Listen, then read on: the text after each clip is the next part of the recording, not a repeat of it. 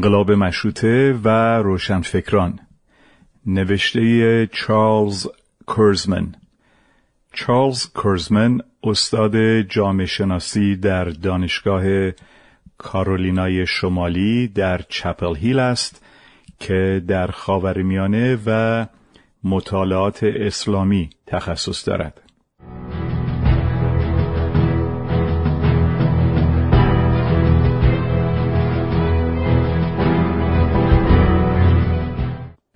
تاریخ هر کشور منحصر به فرد است. با این حال هر جنبه از تاریخ هر کشور منحصر به فرد نیست. تنها با نگاه تطبیقی می‌توان تشخیص داد که کدام ویژگی رویدادی مانند مشروطیت ایرانی مختص تاریخ و فرهنگ کشور است و کدام یک جلوهی از پدیده های فراملی گسترده تر است.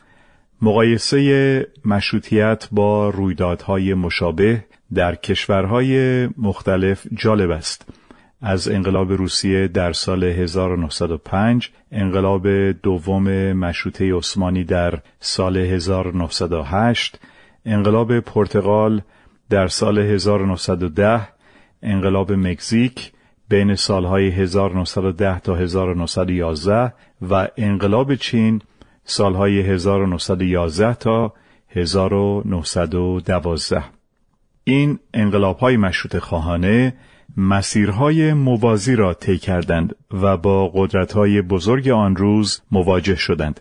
علاوه بر این آنها توسط طبقه نوظهوری از روشنفکران تحصیل کرده پیشرفته که خود را متمایز از علمای دینی سنتی تعریف می کردند سازماندهی و رهبری می شدند.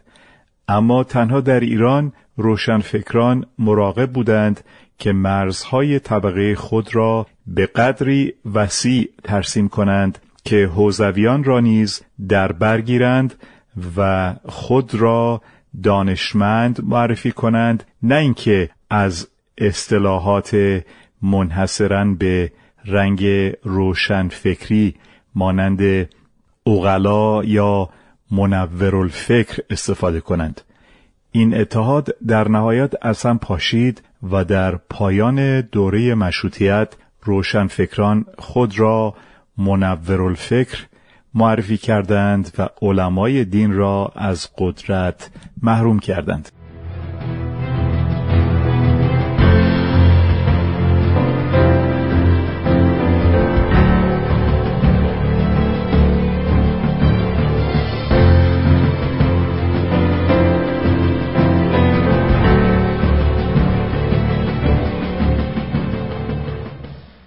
موازی ها تأثیرات فراملی بر مشروطیت ایرانی بر کسی پوشیده نیست. برای مثال روایت کلاسیک ادوارد براون از یک دیپلمات انگلیسی در تهران نقل می کند که می نویسد انقلاب روسیه سال 1905 در اینجا تأثیر شگفت انگیزی داشته است. وقایع در روسیه با توجه زیادی تماشا می شوند و به نظر می رسد روح جدیدی بر مردم حاکم شده است. آنها از حاکمان خود خسته شدند و با مثال روسیه به این فکر رسیدند که می توان شکل دیگری و بهتر از حکومت داشت. گزارش مهدی ملکزاده نیز به همین ترتیب تأسیس مجلس دوما در روسیه مجری برای ایرانیان بود و مشارکت ملت روسیه در ساختن سرنوشت خود خبر خوشی را به ایران روشنفکر داد. خود مشروط خواهان ایرانی در آن زمان سراحتا از همسانی با روسیه صحبت کردند. برای نمونه حبل المتین روزنامه برجسته ایران در سال 1906 مسلمانان را ترغیب کرد که مردم روسیه را به عنوان الگو انتخاب کنند. انقلاب ها با رویدادهای نسبتا جزئی آغاز شدند. تیراندازی به تظاهر کنندگان کارگری طرفدار تزار در یک شنبه خونین در اوایل سال 1905 تجاوز بازرگانان در ایران تحقیقات نظامی در مورد جوامع مخفی در عثمانی، سرقت انتخابات ریاست جمهوری در مکزیک، ترور یک جمهوریخواه برجسته در پرتغال، شورش در ووچانگ چین.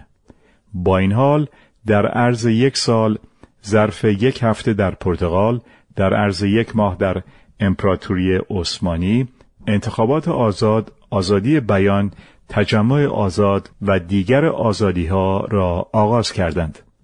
پادشاهان تاج و تخت خود را حداقل در ابتدا در روسیه ایران و امپراتوری عثمانی حفظ کردند. سلسله ها در پرتغال و چین پایان یافت و رئیس جمهور مکزیک به تبعید رفت. رژیم های جدید همگی انتخابات برگزار کردند هرچند با حق رأی محدود زنان در هیچ یک از این رژیم های جدید حق رأی نداشتند همانطور که زنان در کشورهایی که در آن زمان دموکراسی محسوب می شدند از جمله فرانسه، بریتانیا و ایالات متحده اجازه رأی دادن نداشتند. این انتخابات به طور بی سابقه رقابتی بود اگر نگوییم کاملا آزاد و منصفانه با میارهای آن روز. و مجلسایی که نتیجه آنها به طور غیرمعمولی متنوع و سریح بودند. در همان زمان بسیج مردمی تحت نظم قانون اساسی جدید افزایش یافت. اعتصابات در بسیاری از نقاط به ویژه در بخشای صنعتی تر اقتصاد هر کشور آغاز شد شورشیان مدعی حقوق زمین در هر کشور بودند انجمنهای مردمی به صورت قارچگونه رشد کردند و ادعا کردند که منافع توده ها را در صورت لزوم به زور نمایندگی می کنند. انجمنها در ایران، شوراها در روسیه، کمیته های محلی متعدد اتحادیه و ترقی در امپراتوری عثمانی، کاربوندریا در پرتغال، پارا در مکزیک، انجمنهای مخفی در چین. رژیم های جدید همگی با بینظمی دست و پنجه نرم کردند و دولتها در موارد متعددی از حقوق و آزادی هایی که اعلام کردند شکست خوردند با این وجود آهنگ گسست از رویه های رژیم های قبلی و از رژیم های خودکامه به صدا درآمده بود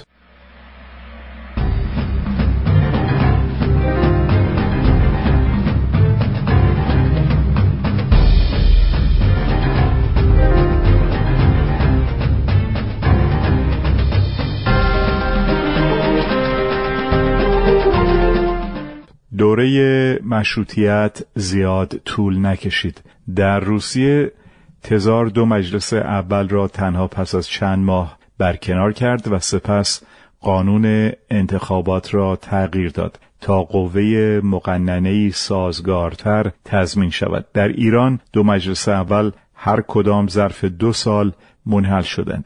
پس از آنکه ارتش و کمیته اتحاد و ترقی به پایتخت راهپیمایی کردند و با اعلام حکومت نظامی مجلس عثمانی در کمتر از یک سال سرکوب شد. رئیس جمهور منتخب دموکراتیک مکزیک پس از یک سال و نیم با کودتا از قدرت برکنار شد و رئیس جمهور چین پس از دو سال مخالفان را پاکسازی کرد. تا پایان سال 1913 نهادهای دموکراتیک اگر ضعیف بودند فقط در پرتغال باقی ماندند جایی که آنها از چندین کودتا جان سالم به در بردند تا اینکه در سال 1926 تسلیم فاشیست شدند. در چند مورد مشروطیت فرصتی دوباره یافت. در ایران نیروهای دموکراسی خواه از کودتای 1908 جان سالم به در بردند و توانستند تهران را در سال 1909 پس بگیرند. پیش از اینکه پارلمان برای بار دوم در سال 1911 منحل شود دموکرات های پرتغالی در برابر تلاش برای کودتا در سال 1915 مقاومت کردند و دومین قیام انقلابی را در ماه می همان سال به راه انداختند. در روسیه روشنفکران در سال 1917 دولت انتقالی کوتاهی را رهبری کردند که سلطنت را ملغا کرد اما این دومین دوره دموکراتیک تنها تا چند ماه قبل از انقلاب بلشویکی ادامه داشت. امپراتوری عثمانی تنها شاهد یک نمونه مجزا از رقابت دموکراتیک در طی یک انتخابات میاندوره‌ای در سال 1911 بود که توسط یک نامزد مخالف پیروز شد و کمیته اقتدارگرای اتحادیه و ترقی به طور موقت در سالهای 1912 تا 1913 از کابینه برکنار شد. تغییرات در دولت به جای رویه های دموکراتیک با زور تعیین می‌شد. چین هنوز به جز در جزیره تایوان انتخابات رقابتی را احیا نکرده بود.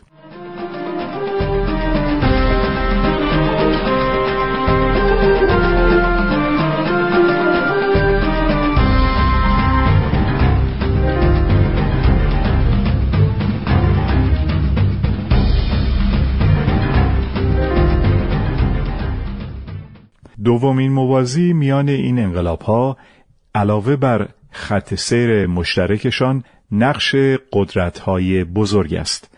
قانون اساسی در کشورهایی اتفاق افتاد که سالها در جنگ پیروز نشده بودند و در طول دوره گسترش امپراتوری سیاست های آنها با این احتمال که ممکن است مانند بسیاری از همسایگانشان توسط قدرت‌های اروپایی مستعمر شوند تسخیر شده بود.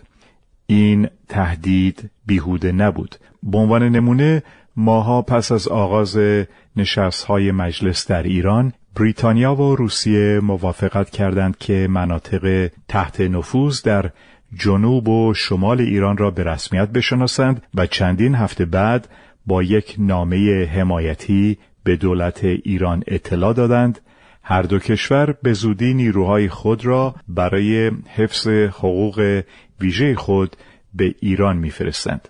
در ایران زمانی که محمد علی سلطان در سال 1908 کودتای خود را انجام داد از تزار روسیه درخواست کرد که ایران را تحت حمایت خود بپذیرد و گفت که ایران را در روابطی مشابه با روسیه با امیر روسیه در بخارا می‌داند یعنی رابطه نیمه استعماری قزاقهای تحت کنترل روسیه به انجام کودتا کمک کردند. در سال 1911 نخست وزیر ایران از سفرای روسیه و انگلیس دیدن کرد تا نظر آنها را در مورد کودتای برنامه ریزی شده خود جویا شود.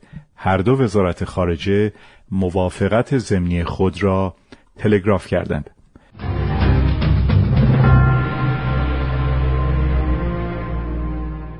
در مصر یک نوگرای برجسته اسلامی از دشواری های اوغلا یا روشنفکران منطقی در مقایسه با علمای دینی گزارش داد. در ایران اصطلاحات دانشمندان و بعد منورالفکر در میان کسانی که تحصیلات نوین داشتند از اصطلاحات رایج برای خودشناسی شد. در روسیه اصطلاح قدیمیتر اینتلیجنسیا که قبلا برای اشاره به جوانان از خود بیگانه و رادیکال استفاده می‌شد از نظر معنایی تغییر کرد تا معنای وسیعتر روشنفکران را در بر گیرد.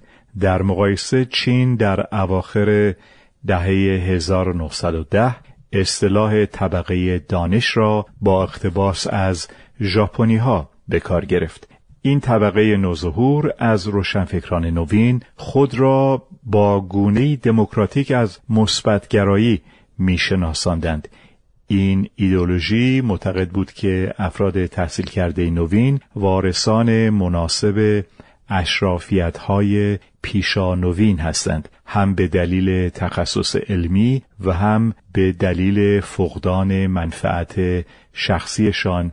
برخلاف طبقات دیگر آنها استدلال می‌کردند که روشنفکران فقط بر اساس منافع جامعه عمل می کنند.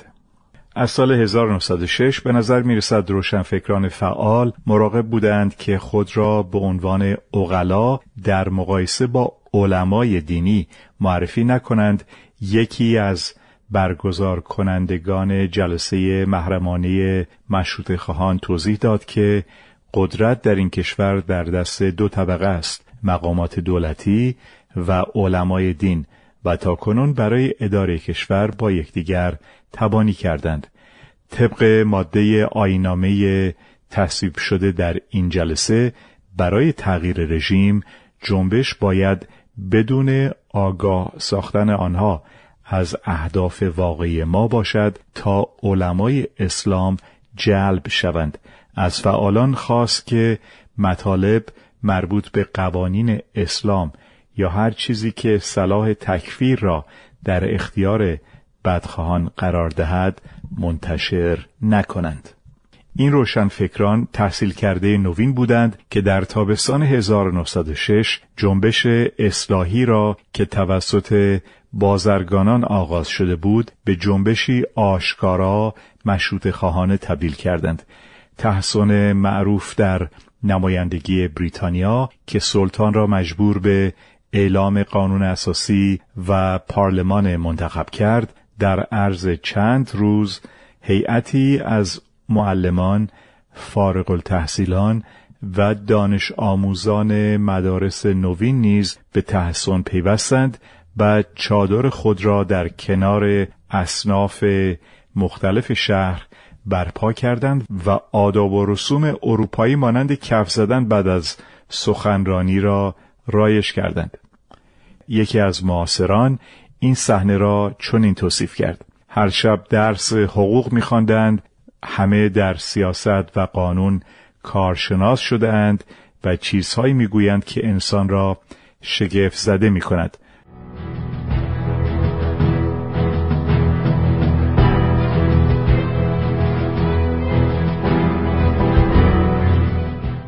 قانون اساسی و انتخاب مجلس از جمله خواستهای معترضان بود. آنها گروه های مختلف را متقاعد کردند که با ادامه مذاکرات بر سر این مطالب تحسن را ترک نکنند.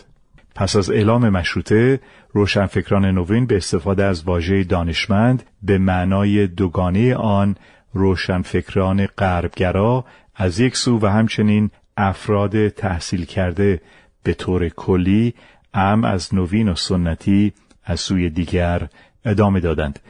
در یک جلسه اولیه مجلس یکی از روشنفکران از واژه دانشمند برای اشاره به علمای طرفدار مشروطیت استفاده کرد. به همین ترتیب یکی از روزنامه های تهران یک عالم دینی مشروط خواه را یکی از دانشمندان نامید. اما معمولا این اصطلاح به تحصیل کردگان نوین اشاره داشت. یک روزنامه مشروط خواه تاکید کرد که امروز بزرگترین دانشمند ایران باید در کابینه ویژه سلطنتی حضور داشته باشد.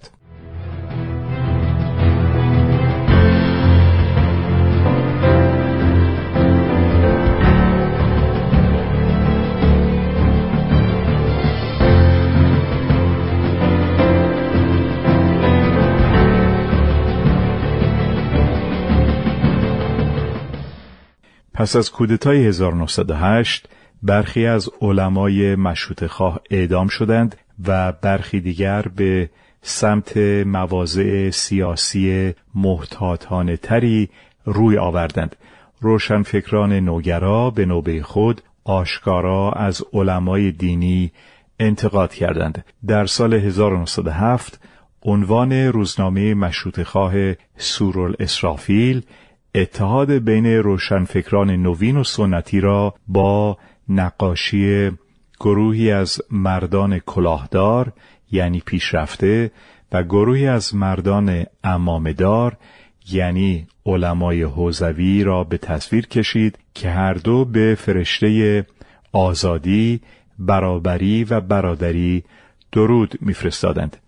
بین آنها توده از مردم ناآگاه خوابیده بودند تا سال 1911 این اتحاد خوشبینانه دیگر ممکن نبود و به نظر می رسد این لحظه بود که روشنفکران از هویت فراگیرتر دانشمندان منحصرا به منورالفکر تغییر هویت دادند. روشنفکران تحصیل کرده نوین نیز از سال 1907 برای علمای دین به اندازه ارزش قائل بودند که هیئتی از علما را در قانون اساسی تکمیلی بگنجانند تا اطمینان حاصل کنند که قوانین جدید با درک علمای دین از قوانین الهی مطابقت دارد این سند همچنین دادگاه های عرفی و مذهبی مجزا را پیش بینی می کرد. در سال 1908 مجلس یک دادگاه ایالتی جدید برای رسیدگی به اختلافات بین دو دستگاه قضایی ایجاد کرد. در سال 1910 دفتر دادستانی کل تأسیس شد و در سال 1911 که نظام حقوقی سازماندهی مجدد شد و دادگاه های دینی را تابع دادگاه های ایالتی کرد به همین ترتیب در زمینه آموزش قانون اساسی تکمیلی 1907 دستگاه مدارس دولتی عرفی را در کنار مدارس دینی پیش بینی کرد. در سال 1910 مجلس وزارت علوم و هنر را سازماندهی مجدد کرد و دستگاه مدارس را به شدت تحت کنترل دولت قرار داد. در سال 1911 مجلس برنامه درسی مدارس را موظف کرد که توسط وزارت برنامه ریزی شود و همه معلمان امتحانات دولتی را بگذرانند.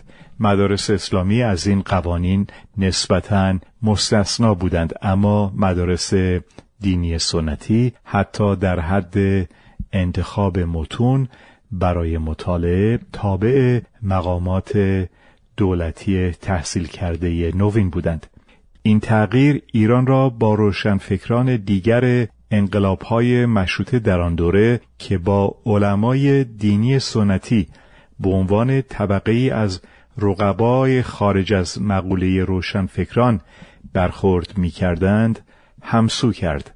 در روسیه علا رقم یک جنبش اصلاحی در کلیسای مسیحی ارتودکس به طور گسترده تشخیص داده شد که کلیسا و روشنفکران عمیقا از هم جدا شدند. در مکزیک روشنفکران به مدارسی که توسط روحانیون اداره می‌شد مشکوک بودند. روشنفکران چینی نیز فشار آوردند تا مدارس سنتی کنفوسیوس تعطیل شود. نگاهی تطبیقی به مشروطیت ایرانی بازیابی چیزی از دیدگاه خود مشروطیت است.